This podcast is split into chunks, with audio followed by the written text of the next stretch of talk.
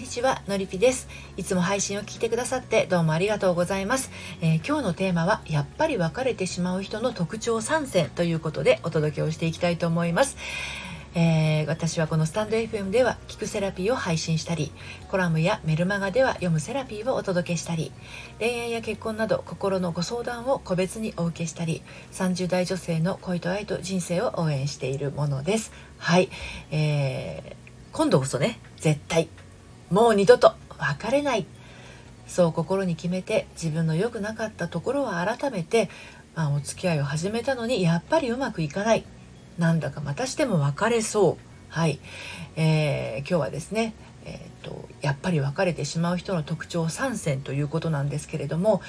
どんなに努力しても長続きせずお別れが来てしまうあなたへのメッセージとなります。そして今日の内容は私の公式サイトのコラムでも綴っていますので読んでみたいなというあなたは概要欄のリンクから読んでみてください。はい。あの恋が長続きしてそれがまあやがて結婚に結びついて永遠のね障害の伴侶となる人がいるのに、ね、そういう人もいるのに私はいつも恋愛期間が短くてうん、だから当然結婚になんて結びつかないしもうその手前のね出会うのにも結構時間がかかる。はい、なのに別れがね早くやってきてしまうからいつもなんかこうどこか表情は眉毛がハの字みたいになっちゃって視線はちょっとこう下向きになっているっていうね方いらっしゃると思います。そしてまあ今度こそっていうね気合が入りすぎるせいなのか出会う相手にはちょっとこうがっついて見られてしまってるのかもななんてこう自己分析してねさらに落ち込んでしまったり、えー、そういう人ってねいらっしゃるんです実際に。私のやってるのりぴ塾生にもいらっしゃいます。はい、ということで今日もまた3つに分けてお話をしていきたいと思うんですけれど1つ目がうまくいかない続かない。2つ目がやっぱり別れてしまう人の特徴を3選。そして3つ目に別れない相手と出会うために大切なこと。はいこの3つに分けてお話をしていきたいと思います。でまず1つ目のうまくいかない続かないですけれどね。あのこういうことないでしょうか。せっかくお付き合いまで進んだのにあのまた別れてしまいそう。うん。それとそれとまたしても振られてしまった。はい。それからこんなケースもありますね。うーんどうも気が乗らない。はい。それからはあ彼への気持ちが冷めてきてしまった。みたいなね。はいありますよね、うん、私もありました。20代の頃とか、うん、で、えー、友達とね友達の彼のように長くお付き合いができない。そして長く付き合えないから結婚なんて絶対無理。でそうこうしているうちに40歳が見えてきてしまった。はい。なぜ私の声は声じゃないね。なぜ私の恋はダメになりやすいのか。私がダメだからなのかな。私に魅力がないからかな。相手のことすぐ飽きてしまうからかな。ね。まあいろんな思いが渦巻くでしょうし脳内反省会も止まらなくなっちゃいますよね。わかります。うん。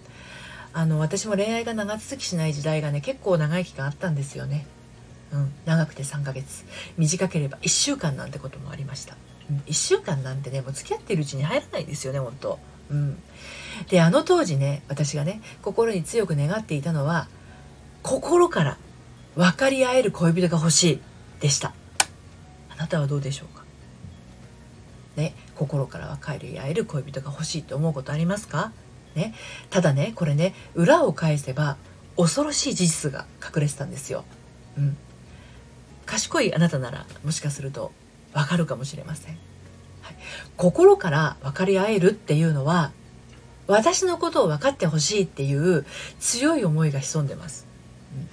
うん、で分かり合えるなんてね綺麗な言葉を使っているけれどあのそういうことを言う人に限って相手のことを分かろうとする力がありません。きついことを言うようですけどないんです。あの私も当然ありませんでした。だからうまくいかないわけね。そう1週間で見切っちゃうんですよ。分かってないから1週間で見切っちゃう。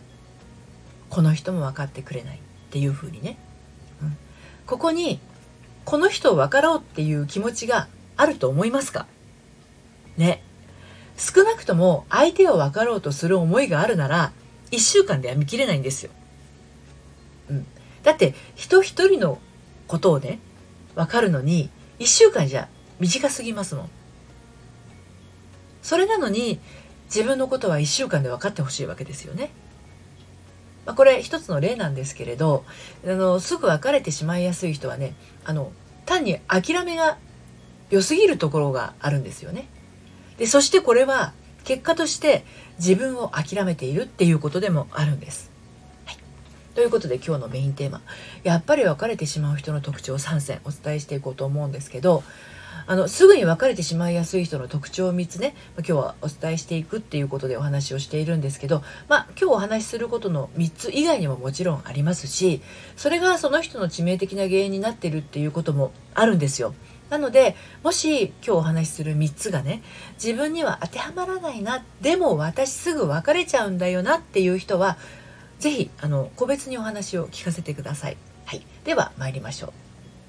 はい、やっぱり別れてしまう人の特徴3選3つありますけれどもあの先に3つお伝えしてその後ちょっとね詳しくお話をしていこうと思うんですけど1つ目が期待が大きいです、はい、2つ目が自分への過小評価です。そして3つ目が恐れになります。期待が大きい。自分への過小評価。そして恐れ。はい。一つずつちょっと解説していこうと思うんですけどまず期待が大きい。これはね、あのー、私の配信でもコラムの方でも何度かお伝えしていることでもあるんですけれど相手への期待がかなり大きいっていうことなんですね。はい、でこの期待はどこから来るのかっていうと満たされない思いから生まれています。あなたの満たされない思いから生まれています。うん、相手への期待はしてほしいことで渦巻いているんですけれどこれがですね得てして自分が自分にしてあげていないことのオンパレードなんですね。本来本来ですよ。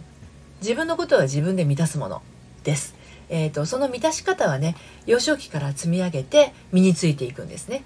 で大事に扱われて育てられれば自分への扱いも丁寧なんです、はい、ただね一つ注意があってね大事に扱われるっていうのは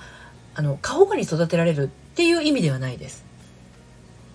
親とかねあのあなたを育ててくれた人があなたを無条件に信じて何かできるあなたじゃなくてもあなたを無条件に愛して受け入れてくれること。それが丁寧に大事に扱われるっていうことなんですね。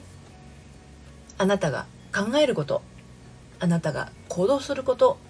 あなたの歩く先。あなたの存在。それらを見守って命に関わる時には全力で守ってくれるような存在があなたの心の安全基地を大きくしていくんですね。でこの安全基地が育っていないと他人に期待してしまうんです。自分で満たせない分他人にもっともっとって欲しがってしまうんですね。はい、で2つ目があの自分のことをね過小評価しているっていうことなんですけれど自分のことを小さく見積もったり堂々と本来の自分を出すことができない場合はですね相手からすればなんだこの人っていう状態になりますよね。うん、それが魔性の女的な興味をそそるような魅力であればすぐに別れてしまうことには至らないんでしょうけれどあの自分のことを過小評価している人の場合はそうならないんです。あの自分のことをね過小評価している人ってかまってちゃんが多いんですよ。うん、構われることで自分の存在価値を測ってしまうので構われないと私なんていなくてもいいんだってちょっとまあいじけやすいんですよね。ちょっとあのもしかすると耳が痛いなって思われる方もいらっしゃるかもしれないけど私もそうだったからよくわかるんですよ。でねあのこれどういう行動に出るかっていうとね恐ろしいことに相手を試すっていうことをやってしまいがちなんですね。ででですごい大事なことなんですけど男性は試されることが嫌いなんですよ。うん、信じて頼ってくれる女性には愛情生まれるんだけど試してくれる女性にはですね憎しみや嫌悪感しか湧いてこないんですね。そもそもあなただって試されるのは嫌ですよね。きっと。私は試されるのそう嫌です、うん、でも自分を過小評価つまり自信がない女性っていうのは相手の評価に一喜一憂しやすいんで、はい、その評価を得るための構って行動が彼を試すになりやすい。そして面倒くさい女だなっってだって振られてしまいやすいんですね私も相当面倒くさい女だったと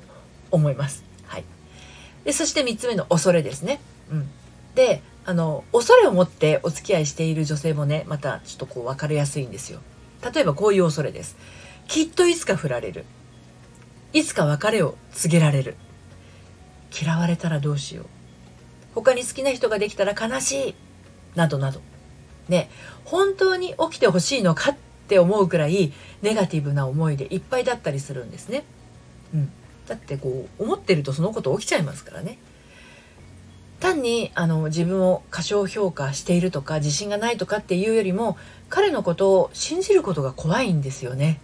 うん、信じることが怖いっていうのはあのもうちょっとこう詳しく言うと信じて裏切られることが怖いんです。つまり彼に対しての、まあ、恐れの気持ちがあるっていうことね。でもしかするとね男性不信になっているところがあるのかもしれないですね。はい、でもし男性不信に心当たりがあるとしたらその思いをまず先に払拭してあげることが大事。そうするとね別れ癖は改善されていきます。はい、で最後に別れない相手と出会うために大切なこと。はいこの3つお伝えしていきたいと思います。もうねこれは言ってしまえば簡単なことで期待は相手ではなくて自分にするっていうこと。はい。過小評価でも過大評価でもなく自分自身を受け止めて受け入れること。はい。そして恐れではなくて喜びを持って付き合うことです。これはすごく大切です。まあ、その他にもその人のこれまでの状況によってはお伝えしなければならないことは多少あるかもしれません。ですがもともとえー、期待が大きいとか自分への過小評価とか恐れこの3つがあの恋愛がうまくいかないことを邪魔していた人にとってはねすごく大事なことになっていくと思います。出会いのきっかけが何であれそれを生かして将来の伴侶として寄り添っていける人っていうのはたくさんいるんですね。例えばカフェで隣り合っただけとか婚活パーティーで第一印象最悪だったとかね、最初はお互い既婚者だったけどシングルに戻ってから恋に進んだとか職場で冗談を言い合う仲だったとか同窓会で再会したらたまたまお互いバツイチだったとかねもういろんなケースが恋の始まりにはあるんですけれどどんな出会いだったとしても縮こまることなく進んでいけることが最も自由で楽しくて本来の恋愛の形のはずなんですね。あなただけの混じり気のないピュアな恋をねこれからは心から楽しんでほしいなと思います。ただもし私このままだとまたダメかもしれないと思っているとしたら一度お話をお聞かせください、えー、辛い恋やどん詰まりの人生から抜け出したあなたの先輩たちねあの私のリピ塾生ですけれどもねこんな風に人生をくるりと変換して自分らしさを取り戻しているっていう、まあ、あの経験者の声というものをですね概要欄のリンクに貼っていますのでよかったら読んでみてください。はい、えー、今日はやっぱり別れてしまう人の特徴3選ということで3つお伝えをしてきました。えー、別れ癖ほど恋愛をしていて虚しくなるものはないと思います私も出会いと別れを繰り返していた時期はですね本当に自分のことが嫌いでしたでもそもそもそのことが出会いと別れを繰り返す原因となっていたんですよね。もし今私まさにそうだっていうあなたもねその癖を払拭して進んでいきましょう。今日も最後まで聞いていただいてありがとうございました、えー、メールマガジンもですね私のご相談もですねこの配信の概要欄の方でご案内してますので読んでみてください。はい今日も最後までありがとうございました。それではまた。さようなら。